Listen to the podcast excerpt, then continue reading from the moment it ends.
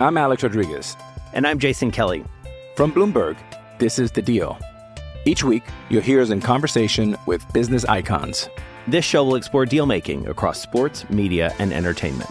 That is a harsh lesson in business. Sports is not And, uh, as simple you know, I- as bringing a bunch of big names together. I didn't want to do another stomp you out speech. It opened up so many more doors. The show is called The Deal. Listen to The Deal.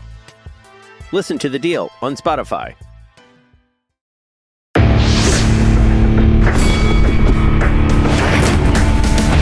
Reveille, reveille, donks.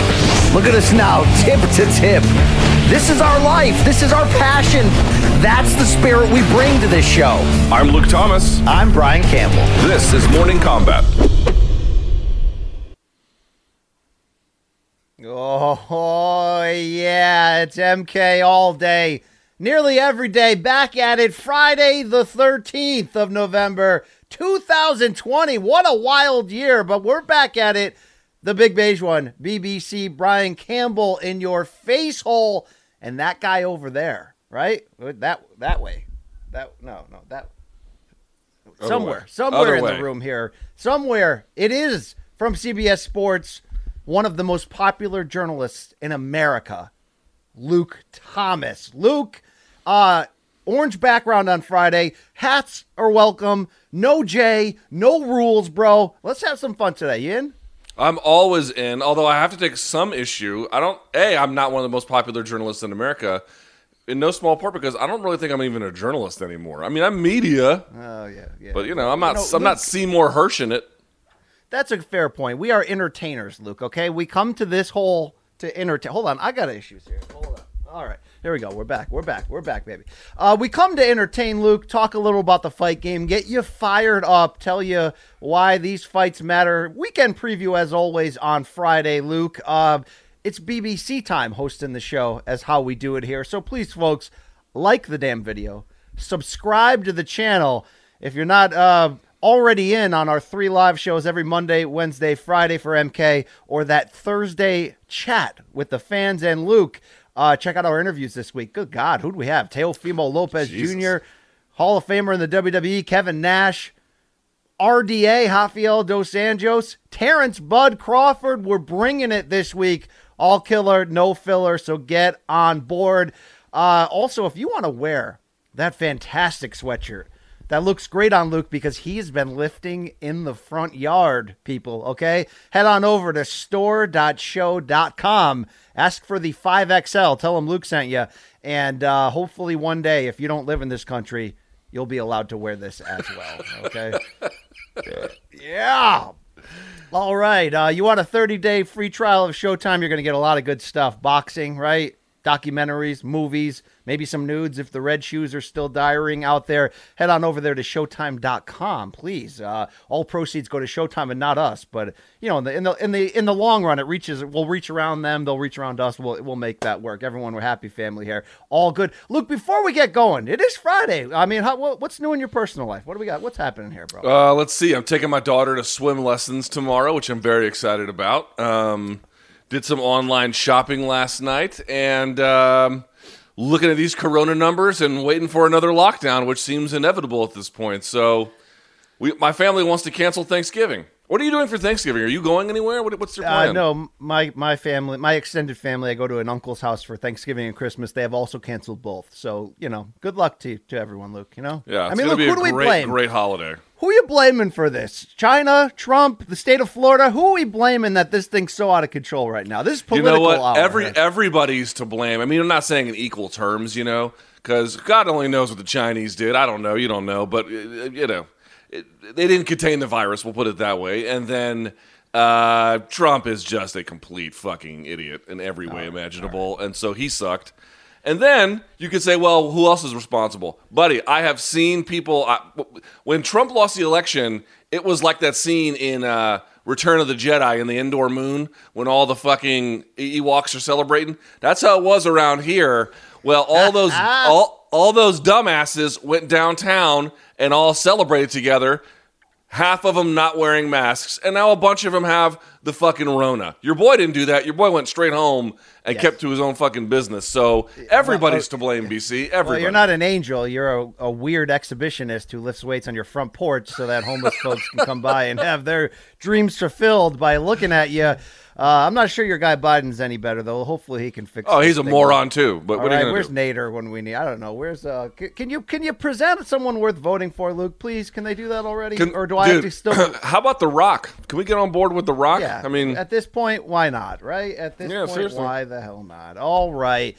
Uh, sure, we lost viewers there. Whatever. Uh, let's get into Stop, the show listen, this listen, week. listen. If you don't like my views because for whatever reason, lighten up, Francis. The world is not going to end. We're going to talk MMA in 15 seconds. Yeah, we don't Just have to like go. the same shit. All right, we all live in the same country. Get over it. All right. Thanksgiving. By the way, Thanksgiving, the best holiday ever, ever. So you know, we may not get family or football or friends this year, but you know, still gonna get. If you can get that food, Luke, you can get that meal. Get that, get that, get that meat pie. Get that, get the stuffing, a cranberry. You know what I'm saying? The pour the gravy all on top. Look, I would swim in a vat of gravy and just. And I mean, oh yeah.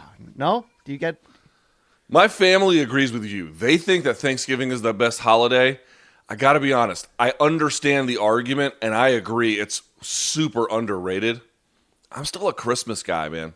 I'm still a Christmas guy. Yeah, you know that. I mean, Christmas is fantastic. I mean, you know, it's there's a reason for that season, Luke. Okay, all right, it's fantastic. Uh, but anyway. Some some of us love Jesus Christ. Maybe Yeah, you, maybe exact- you're not that's- one of them. and some of us bark at the moon like Luke and Ozzy. All right, let's get into the show. We got a lot to look ahead, a little bit to look back on, of course, following that fantastic Bellator 252 card on Thursday night. But we'll start here. UFC. We got a last minute switch. We broke it down on Wednesday. Saturday night's UFC Fight Night main event from Las Vegas is going to give us the former lightweight champion Rafael Dos Anjos moving back down to 155. First time in four years, and he won't be facing Islam Makhachev. He will be facing the damn Red Dragon, who has come to save all of our days, Paul Felder. Uh, Luke, I don't know if you, you checked it out, but I did talk to RDA this week. And as much as the storyline here is certainly thank you, Paul Felder. You may have improved the potential for this to be a great fight. This may there may be more at stake in this one. I don't think we're talking enough about what RDA is trying to do. Luke, am I wrong to remember that when he barely made weight and got knocked out by Eddie Alvarez in one round, he almost died trying to make that weight? Four years later, age 36, he wants to do it again. Smart? Not smart? What do you got for me? Uh, I don't know that I want to call it not smart. Like it's not like BJ Penn trying to go back out there and get some last blast of glory. I mean, his last two fights were against uh, Leon Edwards and and Michael Chiesa, who, in the case of Edwards, a top contender. In the case of Chiesa, uh, you know, a big 170. Or obviously, he was drained at 155 himself, but this fight was at 170. You know, sort of a leaning on you top pressure guy, where he has reinvented himself at 170 pounds. So it's like, okay, well, that's not the end of the world. You're obviously too small for it. He would really benefit from one, from one of those tweener weight classes. A 165, I think, would be really quite suitable for him. So he's it's not like you think he can't win this. I mean, again, look at the odds. He's a slight favorite. Maybe you think he should be a higher favorite because he's the one who's been training this whole time and Felder has not. But then when you look at the numbers, and we'll go through them here in just a minute, BC. This fight is about as even on paper as I've ever seen one. I mean, it's shocking how much their stats all line up with each other. So I'll tell you this much. When he first came on the screen and you were interviewing him, he looked gaunt. I mean, he did not look good. I still don't think that this cut to 155 is optimal in any way.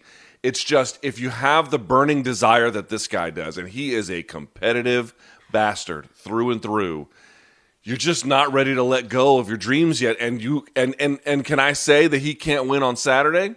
No, I can't. No, So, you can't. And, I don't mean, love it, but I don't hate it. When he comes on on our show, which he did, and say, you know, I got another run left in me. You're going to see me as the lightweight champion of the world again. You're 36. You've lost four, four or five. It's easy for us, Luke, to go, yeah, whatever, bro. But Luke, Can we give RDA the love he deserves? And I'm glad so many people that watched that video did in the comments section. RDA has one of the sneaky great resumes of this era that doesn't get the love and respect, and it's not just for the wins. And if you if you couple together all those wins, it's a very impressive run. It's for everybody he lost to as well, everybody he fought. He's always facing the very best. He always comes to fight. He's a tough as nails bastard who's completely well rounded. And when he says, I can do this, I can cut down to 155. He may be the only guy I can believe where I'm not going to fear for his life and health. Now, Luke, the specifics of what RDA is saying is when he used to cut down to 55 four years ago, he'd walk around at 196 before cutting down to 155. He says through a complete recommitment this calendar year to nutrition, he's walking around more at 176, 172. So you're cutting that down about 20 pounds for the cut. If we can believe that, that's fine. But I, I really got a smell of some Rocky Four in Moscow, old school bare bones training camp here for a guy who, after he lost in January to uh, Michael Chiesa, as you mentioned, look, he basically started training camp the next day. We're about eight months into this RDA camp, and three of those months were in bare bones conditions in his native Brazil, going down to the favelas, running up the mountain with the young fighters who are hoping to to you know sniff a dream that he has fulfilled if if he's going to do this, which is an uphill climb at, at, late in your career to cut back down in weight and still face the best and still proclaim that I got enough left in the tank to make a title run, it seems that he's doing it the right way, Luke. It seems that when you hear him talk, he's doing it for the right reasons, providing for his family. Again, if anybody can have anything left and pour it out in the cage on Saturday, I'm not going to count this fella out because – skill for skill, stats for stat, they're pretty even at this point, and certainly both have questions. Uh, of, you know, not not to mention Felder on, on a couple days' notice here, even though he's in great physical shape. But skill for skill, I still love RDA in this matchup, Luke. So there's no reason he can't do this. Getting back to your point about his resume, let's just quickly go through it. Since 2014, I mean, you can look at the totality of it, but since 2014, who has this guy fought? Well, understand it's been a 155 and 170 at the time, for sure, the two most competitive divisions in the sport. Listen to this. And these are not all wins. In fact, a lot of these are losses. But listen to who this guy has faced since 2014. Nurmagomedov, Jason High, Benson Henderson, Nate Diaz, Anthony Pettis, Donald Cerrone, Eddie Alvarez, Tony Ferguson, Tarec Saffiedine, Neil Magny, Rob, uh, Robbie Lawler, the last three, by the way, he won at 170, Colby Covington, Kamaru Usman, Kevin Lee, Leon Edwards, and Michael Chiesa. I mean, you want to talk about a guy who has been in the trenches against the very best his generation had to offer, and he didn't win them all. How could you when you're fighting all of those guys all the time? It is a testament to the kind of character he has. Now, as it relates to the actual matchup itself, BC, I went through and looked at the numbers on this. The only real clear difference between them, because by the way, they're about the same age themselves. One was born in October, one was born in April of 1984, but the same year is the height. Uh, Paul Felder about 5'11, uh, Rafael dos Anjos about 5'8, but their average fight time about 13 minutes apiece. Strikes landed per minute about three and a half. Accuracy about 45%. Strikes absorbed little bit more for Paul Felder in that count, but still they're both pretty about even on that one. Striking defense, a little bit of a different 49% to Rafa dos Anjos is 62%. Um, takedown accuracy, about 30%. Takedown defense, about 60%. The other difference here is uh, you have takedowns per 15 minutes. Rafael dos Anjos goes for nearly two.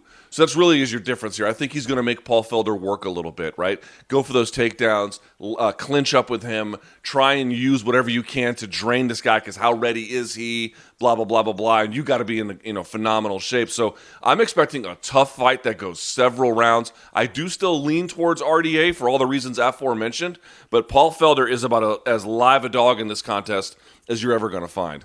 Yeah, and let, let, us stay with Felder here for a second. We know about the whole save the card. It's great, you know, and, and it's probably a more fun matchup. There's more reward for RDA.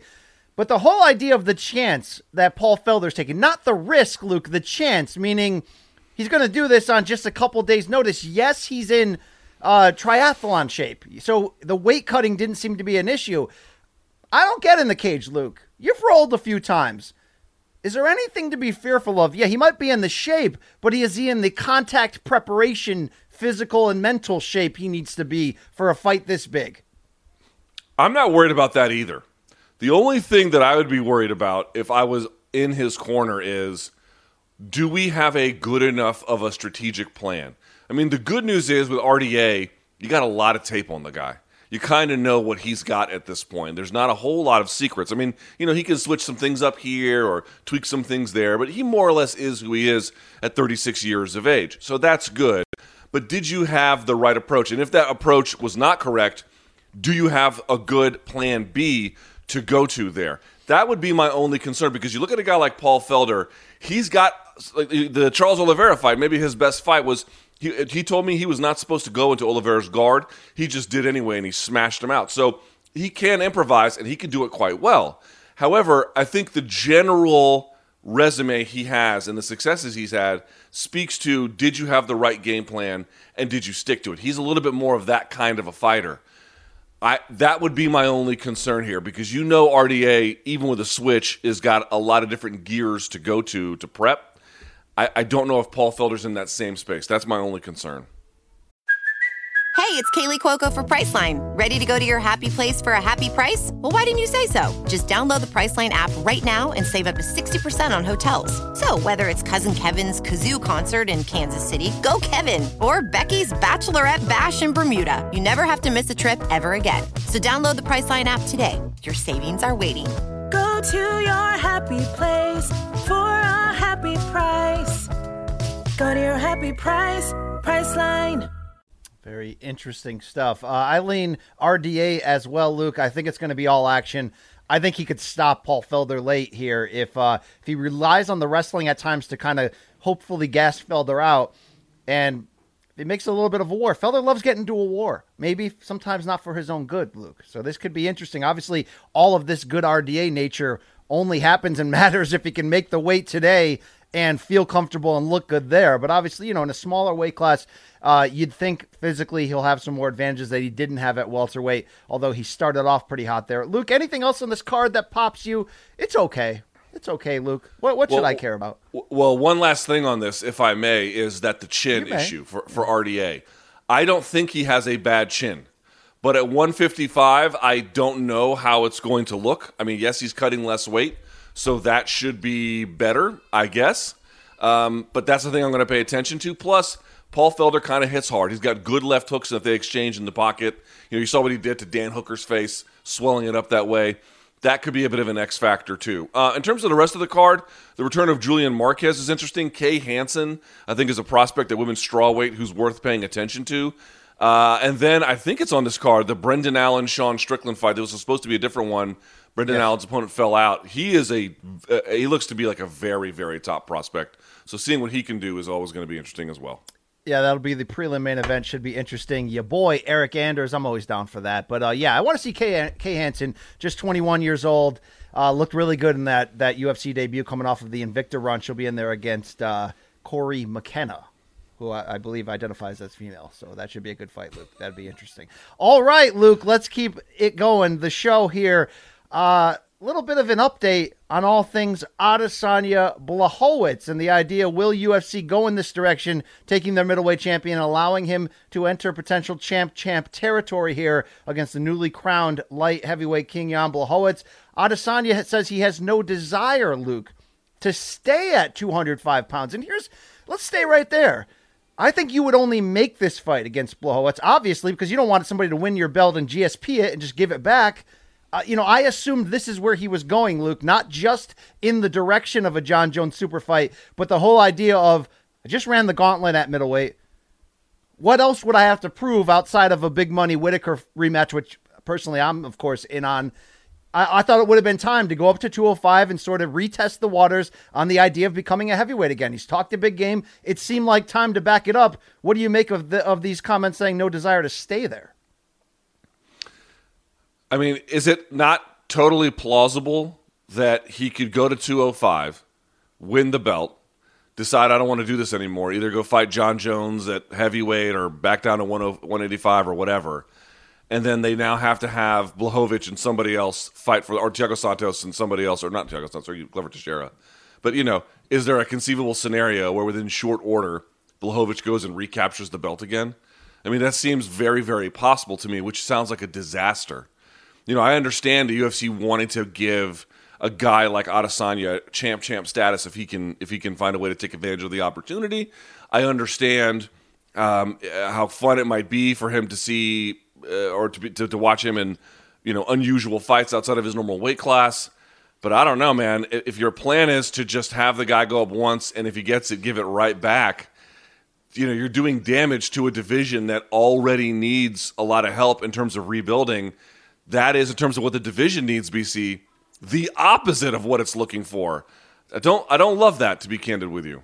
No, I don't. I mean, look, this this whole development here seems like it could very much open the door for your dream front yard weightlifting partner, the great old man Glover Teixeira, to slide in there. Uh, we argued earlier this week that I did that it was the fight to make right now. It seems like it is because uh, if if that's Izzy's way of thinking, then keep him. Keep him at middleweight. Let's do the Whittaker rematch, or let's build to the one-off against Jon to capitalize on the Twitter beef, knowing that Jon's eventually going to go north to heavyweight. Uh, I think that's where we end up here. Glover has come out and said he thinks he will get the next title shot. I still think Dana's comments last Saturday, Luke, afterwards saying, you know, how does he not deserve it? Is essentially what Dana said. I mean, like, you're the guy making that decision, Dana. So if you're saying that, that certainly means you're potentially leaning back in that direction. It just seems like it makes sense, Luke. You also have Jan Blachowicz saying, I'm open to fighting whoever they pick, whether it's Glover or Izzy, and let's do it in March. Uh, if we go the direction of Glover next, where does Izzy go in your mind? Does he go Whittaker or does he go Jon Jones? I like the I like the Jones fight, even if it's non-title. To me, it doesn't really matter. But for the UFC, I, I mean, do you make that fight with no belt? It just seems like that you just wouldn't do. I mean, here here's the thing. It's almost like someone was asking me in the live chat yesterday. Shouldn't the UFC have a set of belts that have nothing to do with the weight class and then the corresponding uh, space? So, in other words, no weight class belt and then no interim belt. And I said, yes, they already did that, which was the BMF belt. But you know, would you want to pro- proliferate that? Because you know, the fight itself between Jones and Izzy, the belt doesn't make it what it is or what it, what it would be, or it has nothing to do with it. But could you reasonably sell it? Would you want to sell it as something where it was a non-title affair? I mean, maybe you could do that. I suppose it'd be a thing. So listen, I wouldn't mind seeing the Whittaker rematch. I think the Whittaker rematch would be a lot closer than the first one. I'd still favor Adesanya to win, but dude, Whittaker has looked fucking great, and people need, need to acknowledge that. At the same time, it just feels like all the momentum is in the other direction, but with a bit of you know a comp- set of complicating factors, BC, and how they square that circle will be really interesting to see. I don't know, Luke, what else could happen between Izzy and Jon for this fight to be more perfect to do it right now. Like, what else do they have to do? Do they have to fight in public? Like, what, you know, like, I don't understand waiting. The window is there where Izzy's about to burst through as a potential star. Jon hasn't yet moved up to he- heavy, but has already given up the belt. What, why do you need a title when it's a super fight? I mean, look, it sounded like in your voice there, you were almost teasing back uh, you know, because yesterday was, oh, by the way, the what 27th anniversary of UFC one in Denver in 1993. I'd almost felt like you wanted to bring back the super fight title there that Ken Shamrock had. I mean, like, uh, do you need, why, why need it? You don't need it. It's a super fight. It, it would tell us a lot. There's almost more at stake in the potential passing of the baton in terms of stardom and the fact that even you know if you wanted to build it that way, build it that way. Excuse me, with Khabib exiting the sport this could be a fight to, to determine the current pound for pound king. I mean, it really would be. So I I don't think you need it. But here's the deal, UFC. If you're not going to do the Jon Izzy fight next, then when are you? If Izzy isn't talking about hanging around at 205. So it's either you want to do it now and you want to get from it what you potentially could as an organization, or you know you're gonna have to hope they can collide down the road at heavyweight or something one day. So uh, you know, shit or get off the pot and let's figure this thing out, Luke, all together, right? I mean, here's what I think UFC is up against. If you look at the scenario, this should not be complicated. Izzy has a top contender in Robert Whittaker, and Blachowicz has a top contender in Glover Teixeira. Right? Those are the fights that you should basically make. But here is the problem that UFC has to sort of figure out what they want to do. Jon wants to go to heavyweight. Now, I think that depending on who they give him, foregone conclusion that he wins is strong, but there's a good possibility that he wins. Here's the problem. What if he goes to heavyweight and doesn't? In fact, what if he goes to heavyweight and just gets bodied by somebody, whether it's Francis or Stipe or you know wh- whatever the case ends up being? Or know, is that a, yeah. yeah? Is that a th- well? I don't know about that, but is that a thing that you want to do? Because now if he goes up there and does that, yes, Jon could always come back to 205 and you could make it there. But part of the appeal of what Adesanya represents is not just rivalry with Jones. It's that somebody finally came around that not beat him at his own game, but eclipsed him in time and space, right? Finally found him at the moment where he was just weak enough and you were just strong enough. And it wasn't so much a weight class issue. In fact, it, it, uh, Izzy would be moving up, but it, you know Jon would not have any claim about you know having to make any kind of adjustment in that regard. You would lose that a little bit, and so I don't know what they want to do about that. I don't know how you solve that problem, but I think that's what they're up against. But again, lastly, just on those weight classes, dude, 185 and 205, they've got top contenders. Those are easy fights to make. What will they do? I mean, your guess is as good as mine. All right. Hey, let's go to Thursday night. That was last night, Luke. Bellator 252 from the Mohegan Sun. And we said coming in, sneaky great card, especially they, they went with a three fight main card. All three were really good matchups. All three delivered in terms of entertainment. In your main event, featherweight champion Patricio Pitbull defending and advancing to the semifinals of this Grand Prix with a first round finish against a uh, a bold Pedro Carvalho. Luke, uh, I tried to talk up the Portuguese man's chances coming in, just from the standpoint that he was super confident and he felt he had an angle to do this. The betting odds were telling me to shut the hell up. Uh, they were right, Luke. Pitbull is all we say he is. Everything he touched Carvalho with seems to do damage. How impressed are you uh, by once again seeing this guy win, but also 19 wins in the Bellator cage? That's a new promotional record. He is uh, he's something special. It's not like Pedro Carvalho was the toughest test he'd ever faced. Like that's not what makes it special. Is that the guy was off for a while. You wonder when the decline might start happening. Because by the way, he's been in some wars. I mean, as dominant as he's been of late, you know, even the Daniel Weichel fight, I was there for that. Weichel was putting it on him before he got flatlined, and then the fights with Daniel Straus were difficult. Like he's had, you know, his body has been pushed in a number of different ways. And so you want to see exactly what he's got left. Dude, he is better than ever.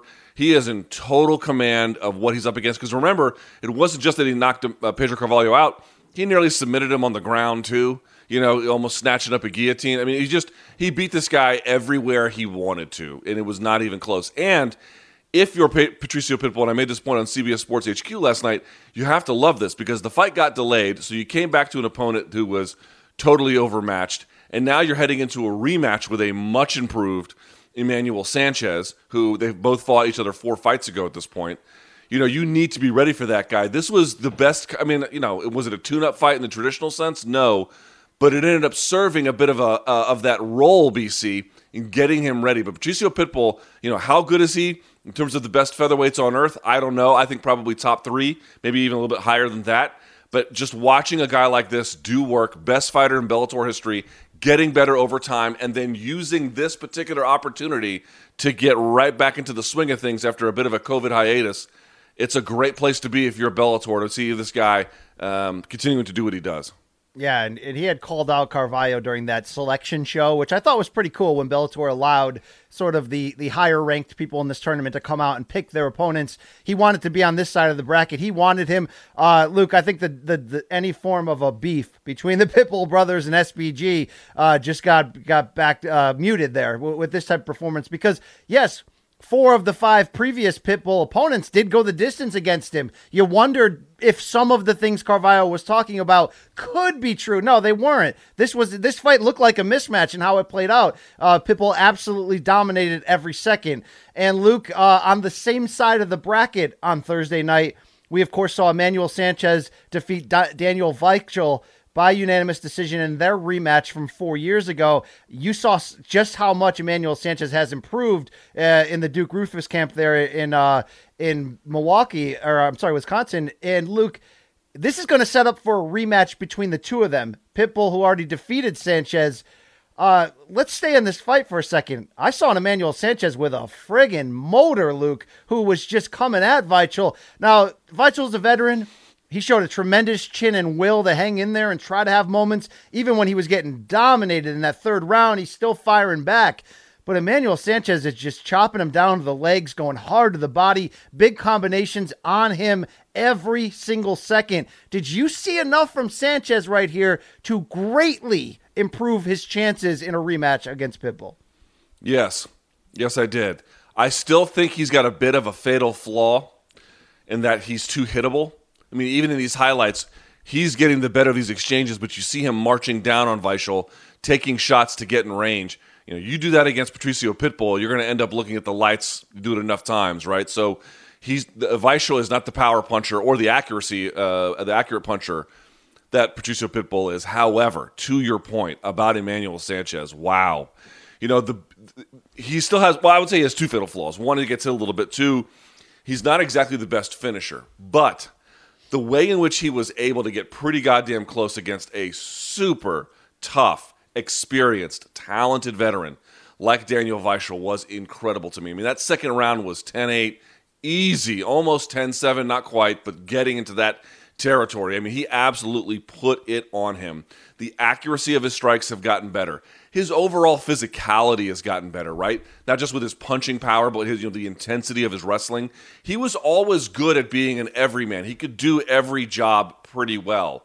But now he has upped the danger, he has upped the intensity, he has upped the physicality, and he's upped the precision of what he's trying to do. Still think he's got some defensive issues that might cost him against Pitbull, so I'm going to favor the best fighter in Bellator history over him. But this is a, I'll say it, I, didn't think the fight for Carvalho was this way at all. This is a very winnable fight for Emmanuel Sanchez. He can absolutely get this done, and if he can find a way, BC, to weaponize his cardio in the way that he has, Yes. so that he makes Pitbull work, dude, look out. He could do something spectacular. I mean, he was in Weichel's face for long stretches, Luke. Just variety of flurries of all different kinds of strikes. And I think the best thing he showed was anytime Weichel landed, and he did, you're right, he, Sanchez can get hit. Sanchez walking right through that stuff like it wasn't even there. So he's in a in a peak moment in his career. The determination, the belief in himself, the the the variety of strikes, as I mentioned. This should be fun. And I got to shout out this tournament here, Luke. This featherweight one, which which was double the size of the previous two recent Grand Prix we'd seen from Bellator, certainly did not have the sex factor of the the welterweight one, which had some of the best fighters in the world with Lima, with uh, Rory, with the idea that we didn't know how good MVP was, and he was going to be in that, and then obviously the heavyweight one, which was a a nice mix, Luke, of uh, old expired food that that just tastes so good, and you know potentially an opening for somebody like Ryan Bader to do exactly what he did. Uh, this featherweight one didn't really have a face to it outside of like, okay, Pitbull's in it and he's got to defend the title. And oh, by the way, Luke, let's let's just stay here for a second. Bellator don't make it easy on the champion. I mean, you're Pitbull, you got to go five rounds every single time, and every fight that you're in, it's the title fight. It's the it's it's the championship final for whoever you're facing, right? You know, it's almost more. No, it is more important than the tournament. You know, I mean, if uh, Carvalho wins Thursday night, screw the rest of the tournament. He just became champion. Now, look, I, I I know how it works. He'd have to keep moving on and defending, but you get my point there. Um, I think that what has happened here and how this has played out is perfect. These final two matchups, which of course will be Pitbull and Sanchez in the rematch, as we just laid out, and AJ McKee against Darrion Caldwell on the other side, Luke. This is damn good. This is this is about as good as you could hope for if you're Bellator. And if we end up, Luke, and who knows if both will make it, but if we end up with Caldwell and Pitbull, I'm here. I'm I'm I'm I'm I'm, getting buckled in, Luke. Give me that. Give it to me. Or, or, or even McKee. Don't look past McKee and what he's he's right. been able He's to hot do. too. Yeah. Yeah, there's a lot of different ways you can go. I mean, Bellator overall, this is not some kind of revelation, but it clearly does not have the quality UFC does, and it's not especially close. However, what they have is in certain situations, they have very fun, very competitive, very talented divisions. Welterweight, I think, is one that's in the rebuilding process. We're not probably don't have time to talk about it, but the Yaroslav Amosov and Logan Storley fight was just sensational last night, and proof of that Oh, next generation of, We got of welterweights. Okay, well, I'm saying it's proof of that, like that welterweight division that they're they're putting together, and the youth movement they have there is is just sensational. And then at welterweight, bantamweight too, by the way, for Bellator, but uh, excuse me, um, featherweight. You know, you can see that they just have so much talent to work with. It'd be a shame to not showcase it. And what better way to get folks to understand who the dominant and interesting players are than to make some kind of a tournament? Now, the COVID thing disrupted it. It lost a lot of momentum as a consequence. But to the point you're making, BC, I mean, you look at these fights last night, dude. That Bellator card was awesome. Like Bellator's had a bunch of duds since the the return of the uh, pandemic. Like there's shows. Yeah, we're not no, hiding from that. We're not Yeah. chilling out for that. Okay. Well, there's what I'm saying. Like, uh, listen, some of that's their fault. Some of it's not. You know, what are you going to do? And UFC's had some duds. UFC's had some good shows too. Although UFC's had a, a really good uh, pandemic run. But here's my point. Last night was the first night since the return of the pandemic. Where I was like, dude, that Bellator show rocked. All three of those fights on the main card were good. You could have put the Pico fight there. The Pico fight was great too, and the way he looked. Like they've got some youth, man. If you just go and look at some of those right divisions 135, 145, 170, and some other ones as well, they got some killers in there. And this tournament was a great showcase for it. And I honestly, like, I am thrilled to see the Pitbull Sanchez rematch. Can't wait to see next week with AJ McKee and Caldwell and who they end up matching up with in the end. It's going to be phenomenal, dude. I, I really can't wait. Yeah, these are one of those times where you do take the hat off to Scott Coker. They don't do everything right. They can do certain things right. This was one of them. Another one, Luke, was that third fight you mentioned, the welterweights, unbeaten versus unbeaten. This was one of those two colliding trains in terms of this fight will tell us sort of which guy Bellator should back and start promoting heavily. Luke, this is a great ass fight. Yaroslav Amosov improving to 25 and 0, which let's talk about. Luke, I, you know, it's the same thing when we talk about Khabib and say, well, maybe the first 16 Khabib wins were all against Russian nobodies.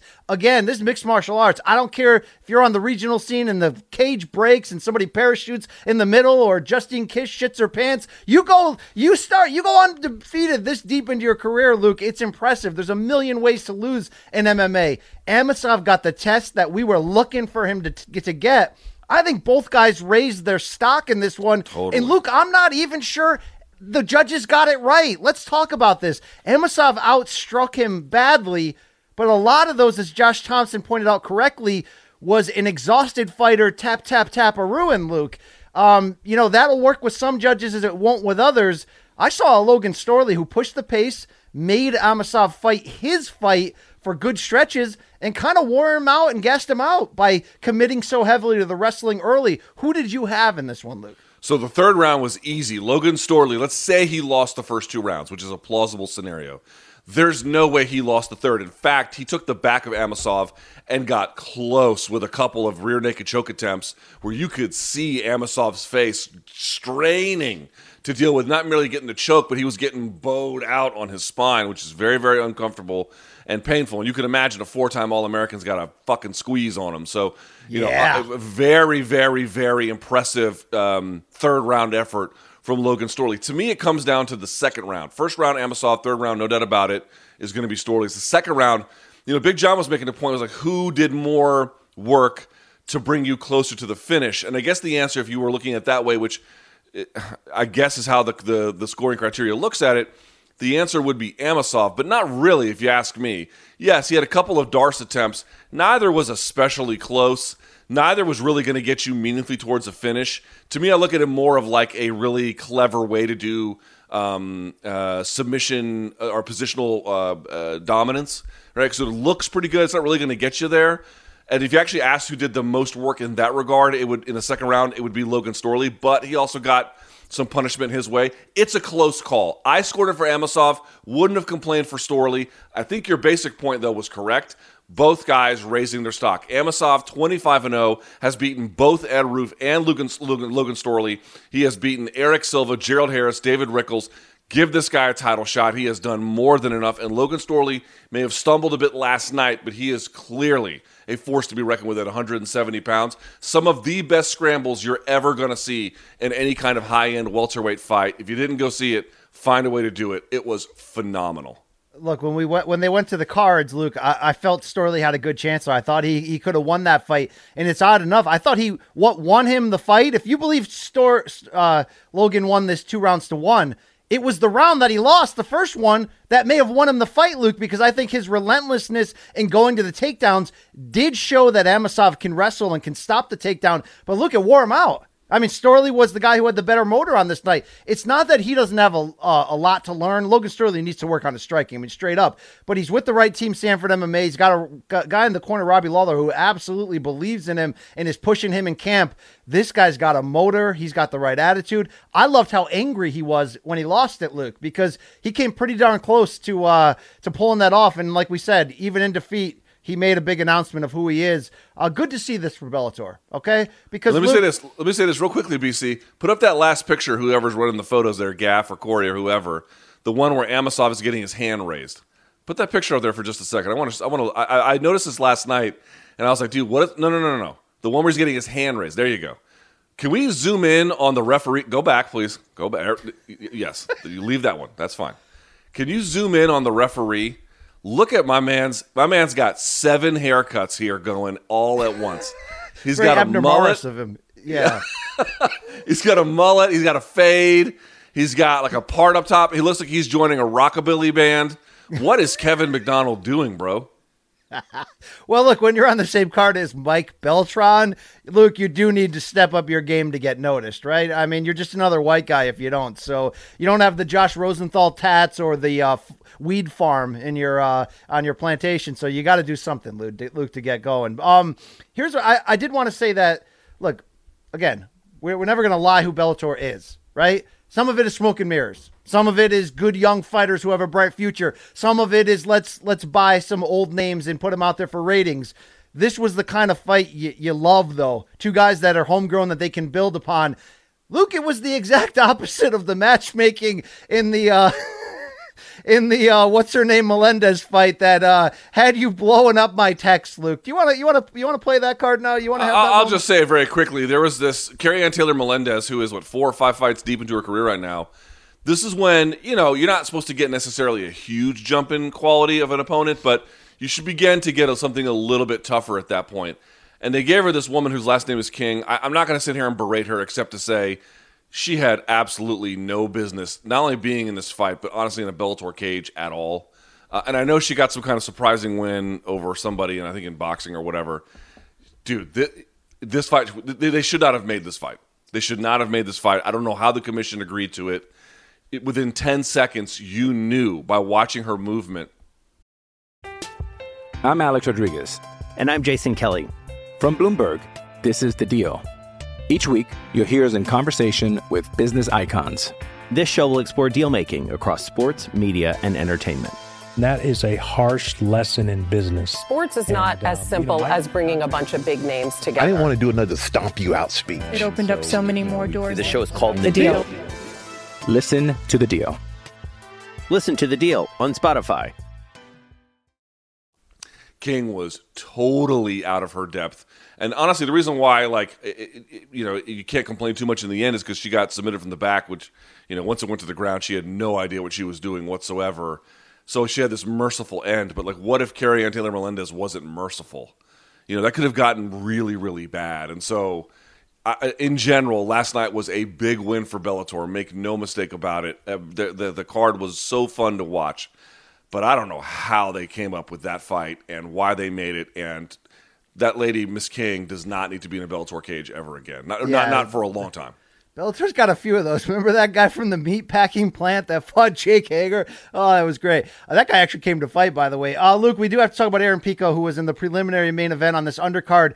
So the Aaron Pico uh, experience, I think it's always must see. I think it's fun as balls because whether he wins or loses, it's like a, a reality show to see if this greatest contender, greatest prospect, let's say, you know, really the, the the brightest prospect in MMA history, a guy Bellator signed in high school. Can he figure out how great he is? Luke, I felt like he turned a corner last night, and it almost has nothing to do or not completely relying upon the highlight you're watching now. This was a sensational knockout of this fella De Jesus. Absolutely sensational. And it's made even better when you hear Pico talk afterwards about how they studied Coach Brandon Gibson. They studied this moment right here in that call out of 1 4. Great stuff. But almost remove that from the memory bank, Luke, to make to for Aaron Pico to be great again, for me to wear a red MAGA hat for Pico.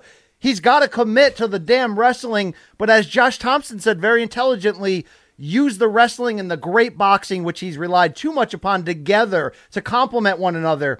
This was the best I've ever seen Aaron Pico. We've seen him go in there, walk people down, and destroy them because his hands are just so good for this level. But Luke, combining both elements, I mean, he beat the crap out of De Jesus on the ground multiple times. The takedowns, the transitions, the savagery. This is the Aaron Pico that used to get that people used to get rock hard with emotion on to steal another Jake Hager quote. Uh, Luke, this is this is the guy. I think he's figuring out under Coach Jackson, Coach Wink, how to be that guy again. Shout out to the horse with the long dong. Pico's for real now, Luke. It's time. It's time.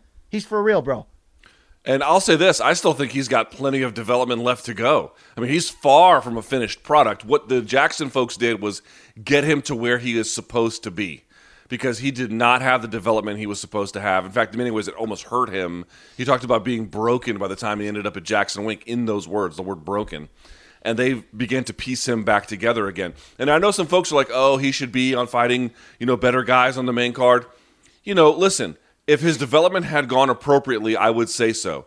But because he needed such help in getting the train back on the tracks, fighting on a prelim card against, you know, somewhat overmatched uh, opposition – I think is the right call. It's not about this fight being like the test of where he is. It's about each opportunity being another run through the cycle as you begin to repair all the damage from what was done before.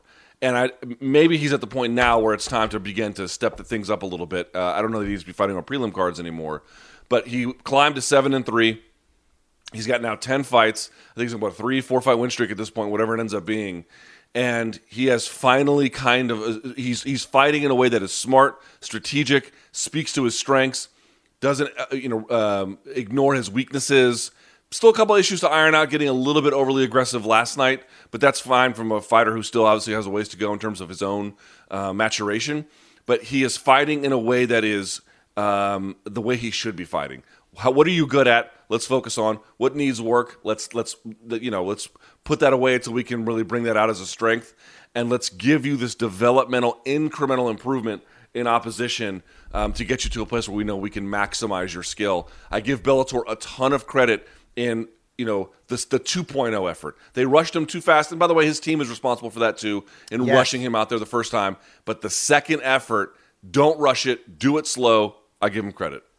I give him credit personally, Luke, because when you come in with that much hype, and let's not like if you don't know his backstory, Luke, he's been like he was like in a laboratory prepared for this moment, right? Like he was, you know, a world class ranked junior boxer, wrestler, all this stuff. He was too good for his own good early, Luke, to be able to go into Freddie Roach's wildcard gym and spar Miguel Cotto and and hold his own and have moments at like 20 years old. I mean, look, like he was a guy who came in and and I think that you have to throw shade at, at, at the team originally. And I, and those who were close to him do admit that.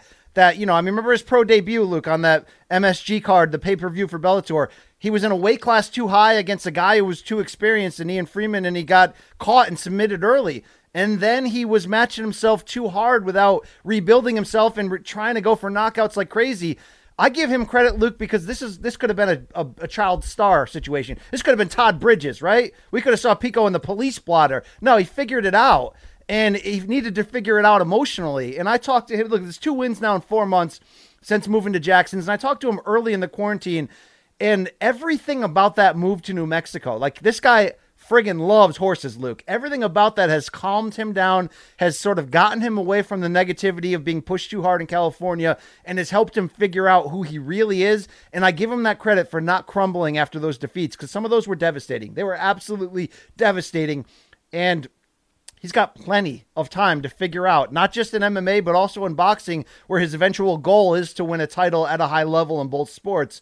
Uh, this kid's still special, and to be able to come over that roadblock and get back into strategy. He said he didn't never he never had a strategy in the past. So what what what they're doing down there at Jackson Wink, he's sort of getting real time coaching for the first time in terms of actually knowing why he's doing things. And you saw it in that post fight interview, Luke. When it catches up up here, he's got everything else. He's got everything else he needs, Luke. This guy's going to be scary. I mean, I, I see a lot of Michael Chandler in him. Do you see that? A little bit. I think he's a little bit of a different fighter, but. Um certainly there are some parallels there. Yeah, I don't have much to add to that except I think Brandon Gibson is a more than just a striking coach. I think he can be in the right circumstances a leader of men. He's a guy who has told me about mistakes he made as a coach in his past and how he doesn't want to repeat those with the next generation of talents. And I think you're seeing, you know, it's not just the fighter getting better with a coach that's good. You're seeing those coaches who in the, you know, the aughts or the 2010s were beginning to get better themselves. Now they're really leaning on, you know, a decade or more of being in the trenches there and bringing that prospect or bringing those uh, those experiences to bear, and everyone is benefiting. And I think the sport's going to be better for it. All right, Luke, let's roll on here. Uh, it was a week ago today on our last Friday show that the whole Canelo Al- Alvarez breaking news, the biggest star in boxing, the Mexican uh, pound for pound king, Mexican superstar. We've seen some whispers, some rumors back and forth. Originally, he was linked for maybe a one off fight against Caleb Plant with the PBC. The latest reporting on Canelo Alvarez, Luke, and this comes from Eddie Hearn himself, who spoke to multiple outlets, is that Herman Matchroom Sport are currently negotiating the possibility of Canelo doing a one off with them against 168 pound champion Callum Smith of England, who's big, he's unbeaten, he's fun and aggressive. Luke, this would be an interesting fight because there's a couple interesting elements here. They're they're gunning for December 18th, 19th, or 20th, depending upon the competition on those dates. They want to do it at ATT Stadium, home of the Cowboys in Arlington, and they want to do it back on DAZN, where Matchroom Sport, of course, has a giant deal with. Uh, Luke, this would be pretty wild if Canelo could sue his promoter and network, get them to basically throw up their hands and be like, yep, you won, walk away, you get what you want, call his own shots and have the first shot be back in his ex lover's home and do it in, a, in Cowboy Stadium and true to what Canelo is about – do it in a difficult fight. I know Callum Smith isn't, you know, as proven, doesn't have this deep resume, but he's seven inches taller than Canelo. And Canelo has that bootleg secondary uh, super middleweight title that he won from Rocky Fielding. Callum Smith has the big boy version. So we hate in boxing that there's too many belts. He's actually going after the champion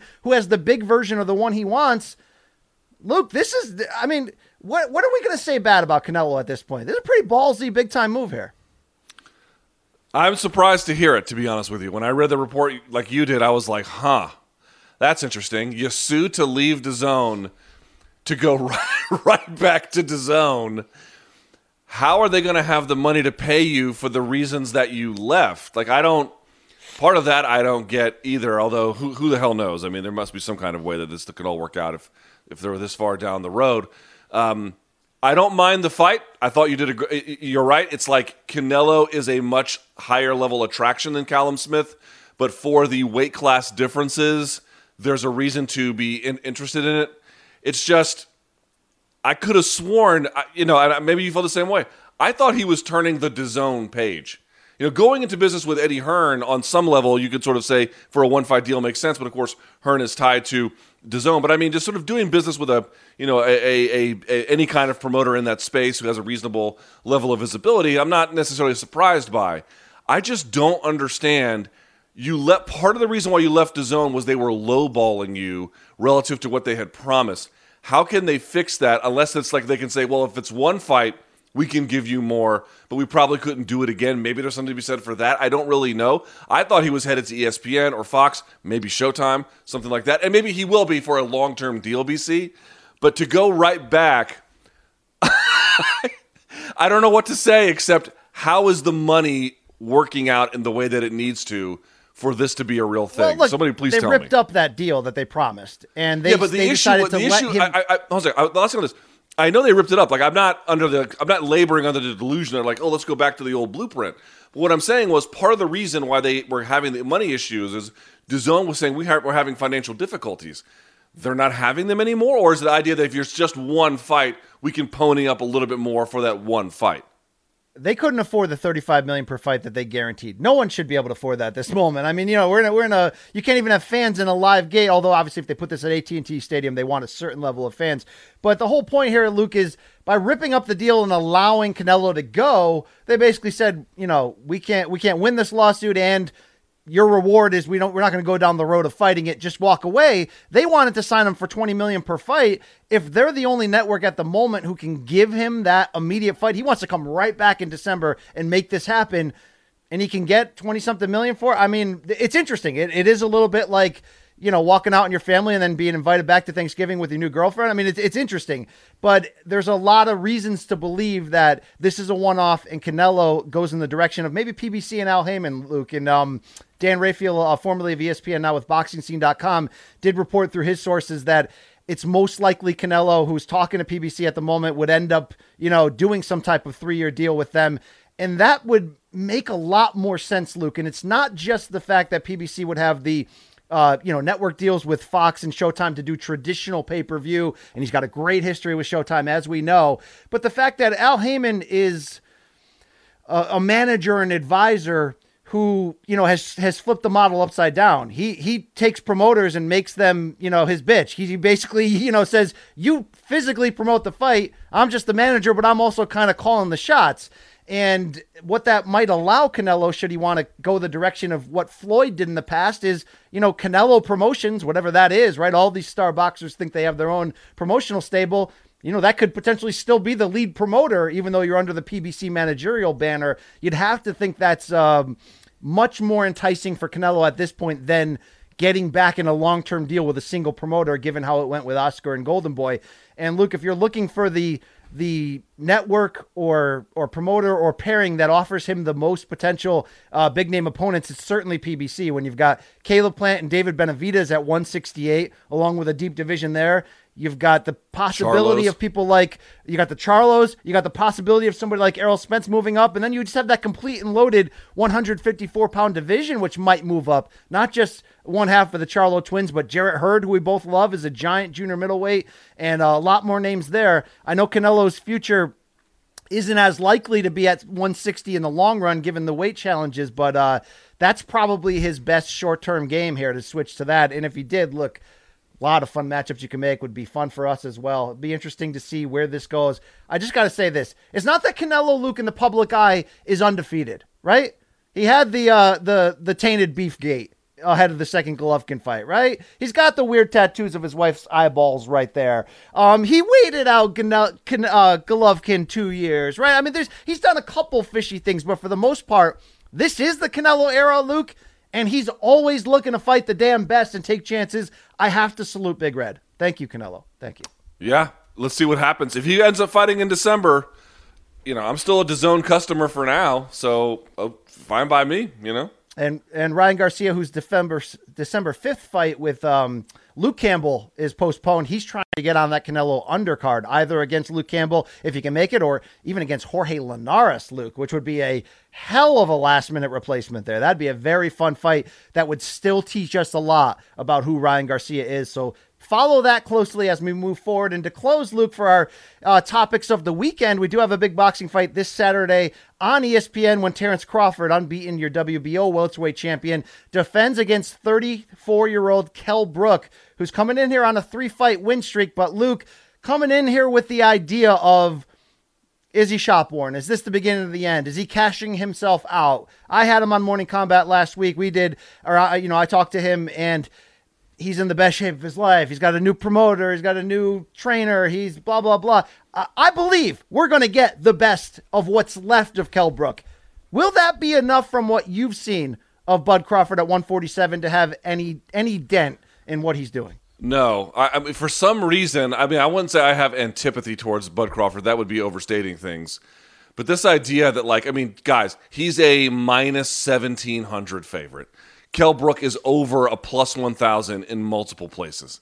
You know, and I understand the boxing odds are a little bit different, right? Because you can have a guy who could be, let's say, even a plus 500, and that could be live dog territory. So this is not the exact same as MMA, being where you're, if you're a plus 1,000 MMA, I mean, you're basically fighting your grandma or something, right? So it's not that. Kell Brook has ha- had his time in the sun in certain ways, but Bud Crawford, who is, you know, argument for top pound for pound fighter, um, you know, I don't, I don't, I don't even know what the argument would be other than Bud Crawford is unprepared. A guy, who, as we talked about, can switch hit. He can fight from opposite stances. Who is smart? He's got good power. Um, he's experienced. He's patient when he needs to be. He can step on the gas when he needs to. Kell Brook, I, it's just not. You know more about boxing than I do, certainly, BC. But when I looked at the tape in preparation for today, and I went back through and I was trying to, there was nothing on there that showed me that this is a fight that not that couldn't be competitive in spaces per se, but like what is the thing that Kell Brook can do or has shown an ability to do that gives you reason to think that Bud Crawford can't figure out a way around it?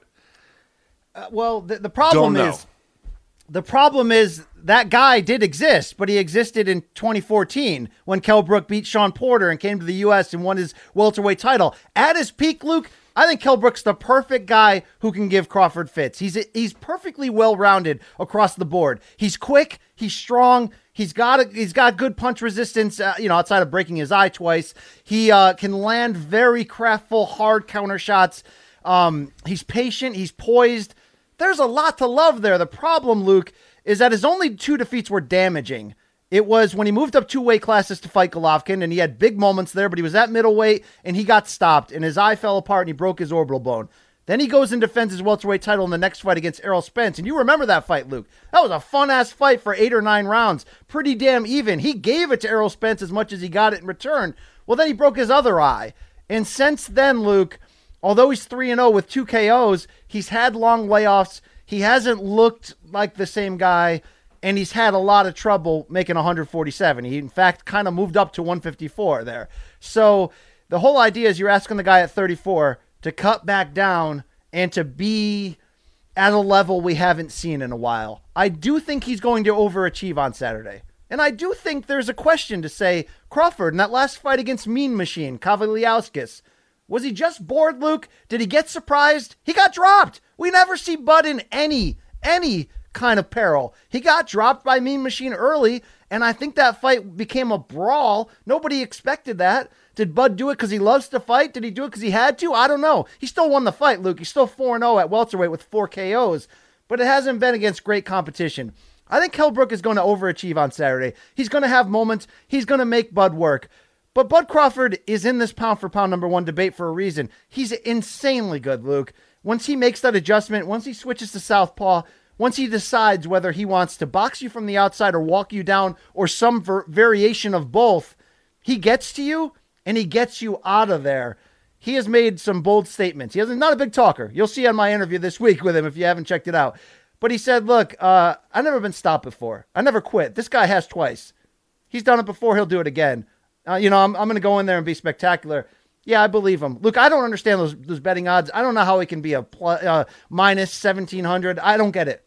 I mean, Kell Brook still has a pulse. He doesn't need a, a, a walker to you know to walk to the ring. He, he's got something left. Enough to win? No, no, not enough to win. But we're acting like he's going in there against, um, you know, CM Punk. We really are. I don't get these odds lately, Luke. The CM Punk thing, yeah. I mean, I don't think Kell Brook is that. Again, I think you make a decent case for who he used to be. And yes, I saw the fight against Kavaliauskas. I forget how you pronounce his name.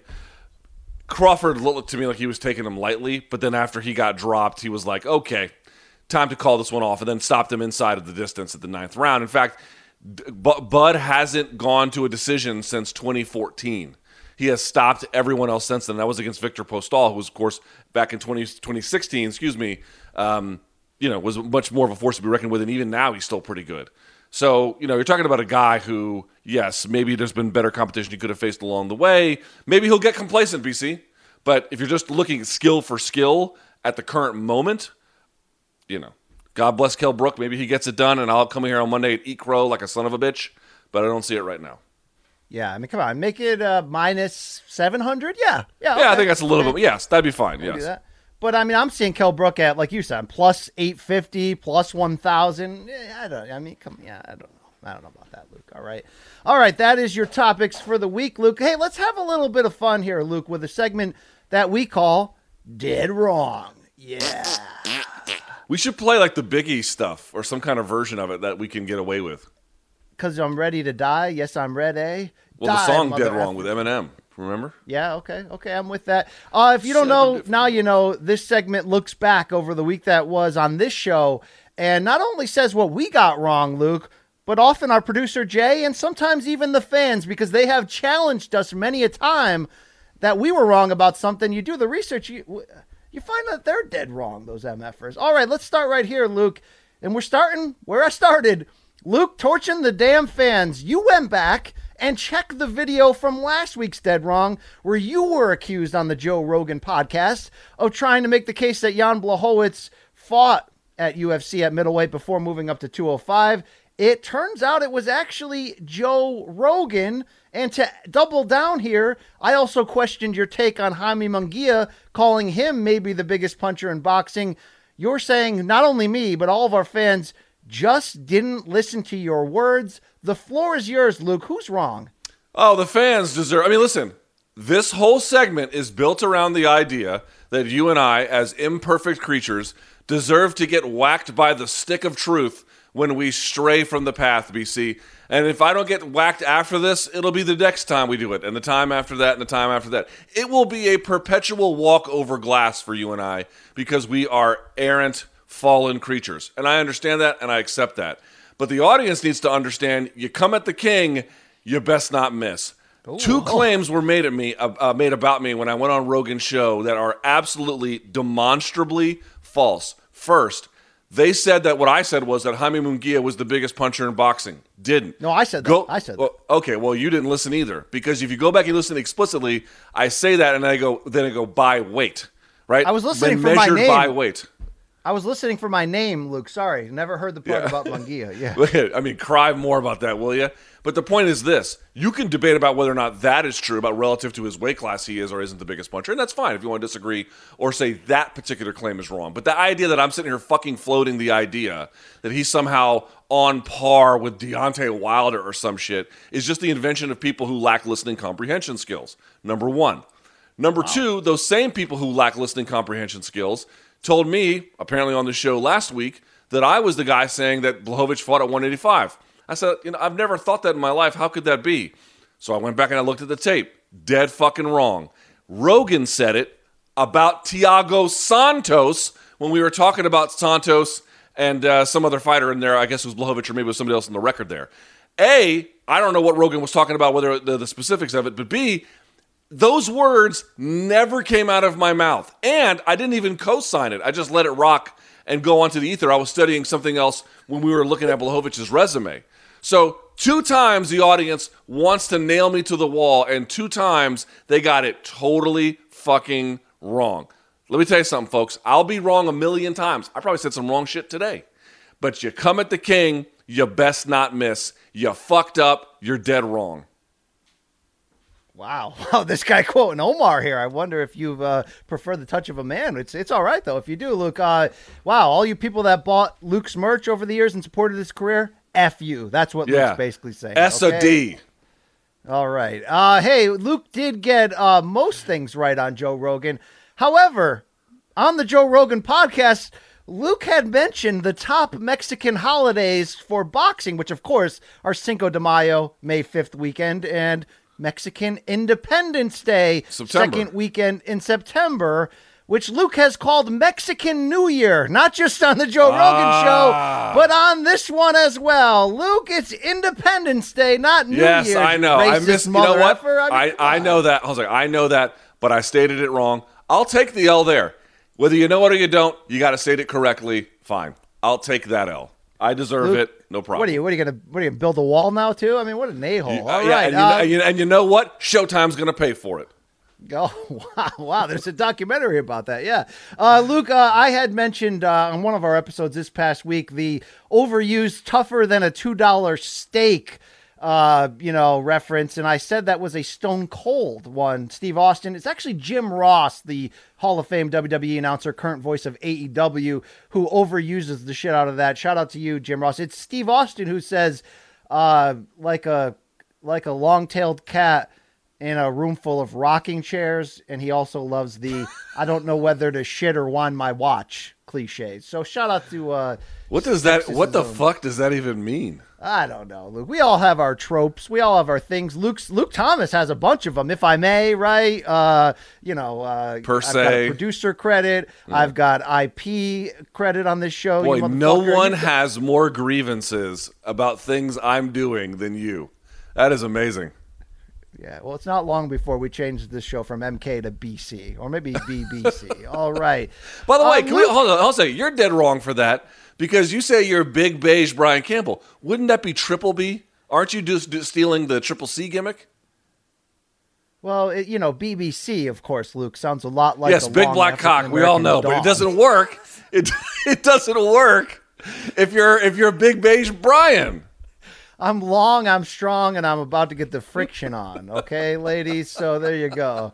If you want to drive in my Mercedes, yeah. All right. Hey, Luke. Um, uh, let's talk about people shitting their pants in the cage. We made reference, of course, to Justine Kish's forgettable moment against uh, uh, Felice Herrig when she got choked and shat her pants and kept fighting, and the, the smell, the stench. We had a lot of people go, How can you mention that without bringing up the Cuban Missile Crisis when Yoel Romero, wearing the purple shorts, may or may not have shit his pants against Derek Brunson? Luke, we got multiple uh, requests on this, so our one of our trusty MK producers, Mikey Mormal, and I became um, Shitlock Holmes, and we went and we investigated this, Luke, okay? We looked at the tape. We looked at the interviews. Although Derek Brunson did give, an interview shortly after this uh, 2014 fight and say that he thought he smelt it, Romero went on the record in subsequent interviews and said, no, that was water that my corner poured down my back. And with the purple trunks getting soiled around his ass crack, it it browned a little bit, Luke. Okay, so you know what, people, you're dead wrong. He didn't shit his pants. Okay, Luke. All right. Can you just just look at this thing on the screen? Put it back up there. Put it back up there, Gaff. I just want to point out if I had told you a year ago this would be our future, dead wrong number four on a Friday MK. No mention of Yoel Romero on shit pants. Well, Luke, it, it didn't stop there because Mikey Mormile, our trusty producer, that goes, Don't forget, BC, Bethe Correia shit her pants in the knockout loss to Ronda Rousey. Everyone knows that true? So so your boy Shitcock Holmes here, Luke, put on the glasses and I went deep. Turns out that was a little bit of a uh, thing on the internet following that fight. Actually, that fight was 2014, not the Brunson one. And um, it turns out it was photoshopped. The internet bid it for a while, but it was a picture of Rousey getting her hand raised with uh, Correia in the background wearing white shorts, and there was a giant brown spot that was photoshopped. She did get sent to hell. She did not shit her pants, Luke. So yes, that is where we're at, Luke. Okay, we are there. That is where we're at. All right, bro. I Hey, like shit how I like how the fact checkers on this show somehow can't listen to the clear words that I say or don't say, but somehow are the most precise when it comes to who has defecated in their dungarees. Boy, that is that is something. Luke, I once shit my pants in high school. I'm not going to tell you more about the story, but it did happen. All right, it did happen. Okay, I'll let that one go. Much You like you probably did in your did in Afghanistan or or somewhere, right, Luke? Uh, I don't think I've defecated since I had any consciousness and and memory in my pants. So no. You've pissed your pants as a as a drunkard, right? I've done that many times. right? Oh God, I've got some stories about urinating on myself that would just be. Okay, thank you. You know. Thank you. Have you ever woke up the next morning and the person next to you had urinated all over the? Uh, we're, we're going too far down. We're going. No, but I've had some stories about waking up in a pool of my own urine next to someone. That wasn't fun. Oh God, that's gross as well. All right, we'll edit this part out afterwards. Thank you, uh, Luke. Fridays and Wednesdays we enjoy No J Aaron in our ear hole, speeding us up. But Jay did. Uh, Luke, can we talk about this? Can we have a family meeting here? What You're the one. with you know, on- listen, you are to blame for the Jay thing. I want folks to know I was on board with like him like having a role. You've just invited Kramer into the house all day long at this point, and that is really I cannot take credit or blame for that. That's on you. Well, we said it before, but it's worth saying again. Jay off camera is he's not. It's not like he's not annoying, but he's witty. He's smart. He. I mean, look, he's a, he's a he's a fun guy to talk to and hang out with. Jay on camera is like. uh I mean, do you have an equivalent, Luke? I mean, it's yeah, like, it's like, a he- it's body. like it's like he's working at the DMV. That's about how funny he is. Yeah. Yeah, that's that's right. That's right. Well, Jay, um, I created the monster, and Monday Jay just yeah he just threw himself onto the show. And one of the things he said, Luke, during our very poignant um and very you know touching tribute to Alex Trebek, which included Reggie Jackson jumping into my lap. That uh, it's fitting that Trebek and Connery would die so close together because Connery played Alex Trebek on SNL in that famous skit. Uh, no, he didn't, Luke. Uh, Sean Connery, the actor, was never in that sketch. Will Ferrell played Alex Trebek, while Darrell Hammond played the role of Sean Connery in that much repeated, much hilarious sketch. Jay, just like when you came on here and told us that Bob Barker died, you're dead freaking wrong, bro. All right, all right, no escaping Jay. Jay is No a dumbass. Can we just like, you know, Jay is, uh, you know, he's he's stupid. What do you want me to say? I mean, All it is right. what it is. All right. Uh, Luke, we close every Friday by touching them tips just for a second, just to see how it feels. It's a segment we like to call. Play the, the, the, the animation, please. Tip to tip, Luke, where we give advice, we recommend, we tip of the cap to somebody. Luke, can you tip me off this week? What are you? Where are you going? Which direction? I have a great tip for you, and it's something that I uh, just finished yesterday. So it's a TV show, but here's the good news. Actually, I would argue some ways the bad news. Most ways the bad news. It's only one season. In fact, they're not even calling it a TV show. They're only calling it a mini series. Netflix's The Queen's Gambit. Man, I cannot give this a higher recommendation. What an incredibly well made show. Um, the basic premise is there is this uh, girl, uh, woman who eventually becomes, her name is Beth Harmon, and she is an orphan who becomes a chess prodigy. It's only one season, it's only seven episodes, and that's it. So you can kind of get through it pretty quickly. Here is what makes it so special it is the most detailed. uh, Okay, let me back up a second here. I have not found a television character more interesting um, in terms of how interesting I found Beth Harmon since Walter White. I mean, by far to me, she is just a fascinating character. And that's true because of how she's written. It's also true by, by the way she's played by the various characters who play her as she as she grows up. Such a tremendous job. The way this thing is shot is spectacular. The person who was in charge of like costumes and clothing did an unbelievable job. BC, you'll appreciate this.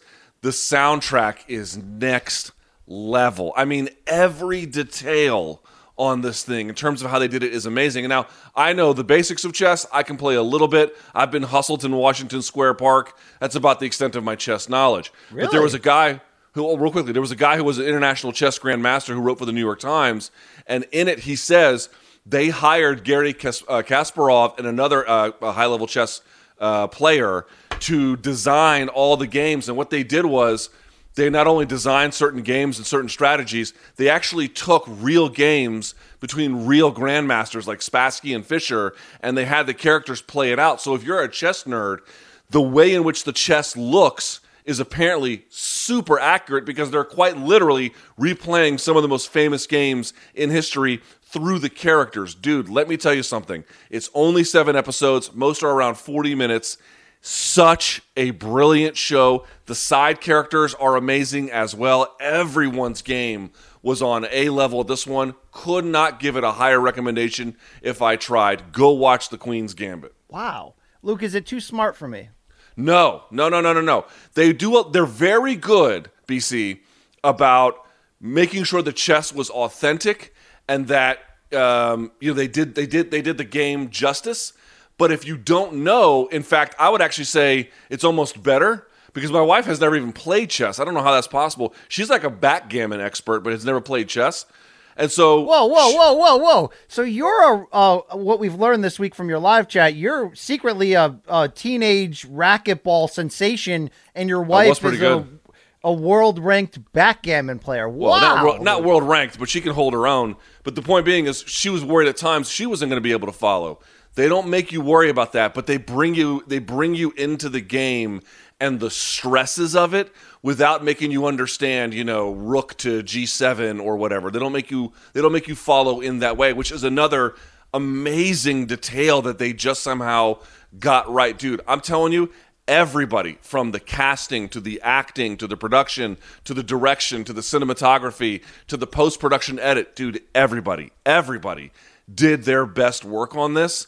I'm sad that there's not more of it, but it's almost perfect because you get just those seven episodes and then no more. And I don't know who this actress is who played Beth Harmon, but she fucking kills it.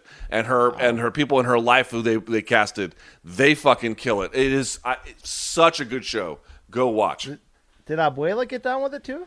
She's in Colombia right now, so no, we she didn't right. watch.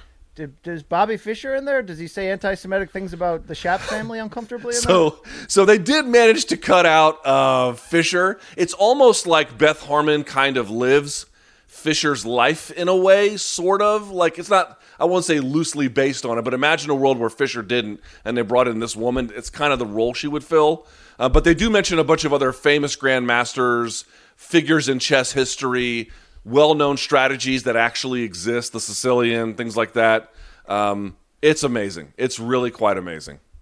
All right, all right. I will check it out, Luke, and I will get back to you in next Okay. week's tip. What do you What do you All got for us? right. What's your tip? This week, I wanted to tip the cap to the fine folks at the Kids Wish Network, along with uh, Olympic hero Usain Bolt. I mentioned it during last week's show that my son Isaac, uh, who's battled so many health issues and CP and all the, I mean, he's a champion among among life champions in terms of the things he does, despite his physical and mental limitations. Uh, a lot of you saw the video I put out on social media. Shout out to the great Allison Grisham for uh, editing and filming that, and putting it together. Luke, our family got to sit down with Usain Bolt for you know half hour, and uh, he surprised us by. Uh, you know, saying they're going to take our family on a cruise, and he doubled down and said, "If you if you're willing to go to Jamaica, I would love to meet you."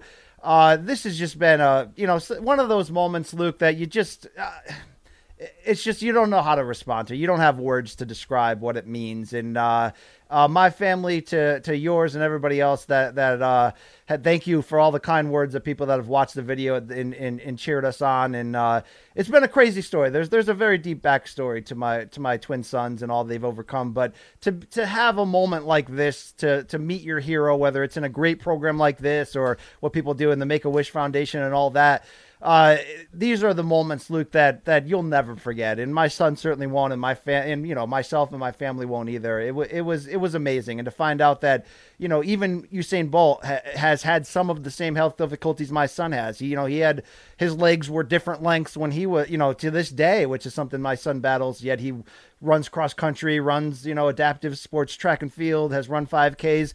And I, you know, I did some research on Bolt, Luke. He's got legs different lengths, and they don't know the the experts, the doctors, the scientists, if that has helped him or hurt him. Meaning, is he as great as he was, winning double gold at three straight Olympics because of that, or could he have been even better? It's wild, and it's certainly a a a celebration of the human spirit and overcoming. And uh, uh, Luke, I'm still like floating on air from the whole experience, and it's really you know it's just a famous person taking 30 minutes out of their day. And shout out to that great foundation. They sent a bunch of toys our way. They're taking us on this trip. I mean, you know, uh, uh, what what do I say? I'm humbled. It's amazing. Yeah, so there's a video package that was produced by it, and I showed it to my wife, BC, and she just thought your son was the sweetest kid, big smile, humble, uh, driven. And I'll say this for Usain Bolt, man, he didn't phone it in. I mean, well, I mean, it was a Zoom call, but what I mean to say is he didn't phone in the energy. You know, he was friendly, he was engaging, he was talkative. You know, he seemed like he was really interested in um, doing something kind for somebody he didn't even really know. You know, so uh, so shouts to your little one, your other son too. By the way, seems like a sweet boy as well. And yeah, um, Christopher. Yeah. yeah, and then your wife also seems like you know she was really touched by the experience as well. So I'm happy for you guys going on vacation uh, and the cruise. Just don't get the Rona on the cruise, man, because apparently they, they tried that this week and people still got the fucking Rona. So I like I'm like you know how long do we have this great gift? Can we cash it in two years from now? You know, yeah, we'll see what happens on that. But shout out to that. Uh, Luke, I've been drinking this Nako energy drink that Francis Ngannou's peddling. No carbs, no sugar. It's making me fired up for MK. So tip of the cap to them as well for the free package in the. do mail. you know what Luke, I'll take your BCAA stands for? What? You don't know? What is that? No, I don't know. Luke. What is Branch chain amino acids. Is that good or bad, Luke? What am It's I good. drinking? Those What are am I- things. Those are things you need. Yeah. I need Hey, can I give a quick shout out? Can I give a quick shout out to uh, Morning Kombat No Context on Twitter? Yes. Um, yes. You can follow them at MMA underscore no underscore context, but it's Morning Kombat No Context. You should go look at their last tweet. this is the dumbest show in America by a million miles. And BC, or triple BC, I'd have it no other way. Thank you, thank you, Luke. Thank you. You know who would have thought? Luke, how when did when was the first episode of MK? Uh, July like- of 2019. Yeah, like right after July Fourth, right? I was in Vegas. No, no, it was uh, it was the it was the Monday after Jones fought. uh, Thiago, No, Thiago, baby, Thiago, right? no, I don't remember. Fuck, I don't remember. Yeah, it was Thiago Santos. I forgot what the co-main was. I remember it being pretty good. I was out there. Uh, Luke, we're we're a year plus into this, and it's it's just it's going places. So thanks to all the people. And Luke, we have uh, we teased it, but we do have an announcement that next week, Luke, Tuesday, I believe, is the day. The Morning Kombat. Um, what are we calling it, Luke? Are we calling it a documentary? Is that what we're calling it? Uh, the, I didn't know that was the release date. Our folks here at Showtime and Malka have put together a heck of a little piece of business. I've seen little samples of it, uh, detailing Luke our, our, our return home to the uh, Jersey City Swamps for for uh, for that pay per view week just a couple weeks back. So uh, uh, Tuesday ish, they're saying Luke. Okay, a soft, not a hard, not hard, a soft launch, maybe Tuesday. But Luke, uh, you know, just just celebrating this show, the eccentricity, the weirdness. They sat us down for interviews, Luke. Um, yeah. So uh, hopefully we could let Luke one of these days we're either going to get fired or we're going to hate each other, right? Nothing lasts forever. M- Mike and the Mad Dog broke up, okay? But until then, Luke, this is this is the best thing going in my life. Okay. Listen, Axl and Slash had to take time apart, and I suspect when we are selling out stadiums, we'll eventually crash in you know a Montreal hotel, and Metallica will have to open for us. But until that day, it's you and I, buddy. Yeah, there's no other duo in this game. And there's a lot of good duos out there. No other duo that can do what we do right here, right now. Tip of the cap to us. Thank you. Thank you. Look at this. Look at this. All right. All right, Luke. Look at, look at that. Look at that. Wow. Yeah. Okay, that's the show for this week. Please uh, buy our merch, watch our shit. Showtime.com, 30 day like and subscribe. Like and subscribe. Enjoy the fights this weekend. Uh, might do. We'll see what happens. Might do a little reaction Saturday night to the Terence Crawford fight, but of course we'll be back Monday for all your weekend reaction to all the fights. For Luke Thomas, my name is Brian Campbell. May all your ex lovers be satisfied because they're no longer with you. Okay, your hoes loyal. Okay, may you never wake up in a pool of Luke Thomas's urine. We out.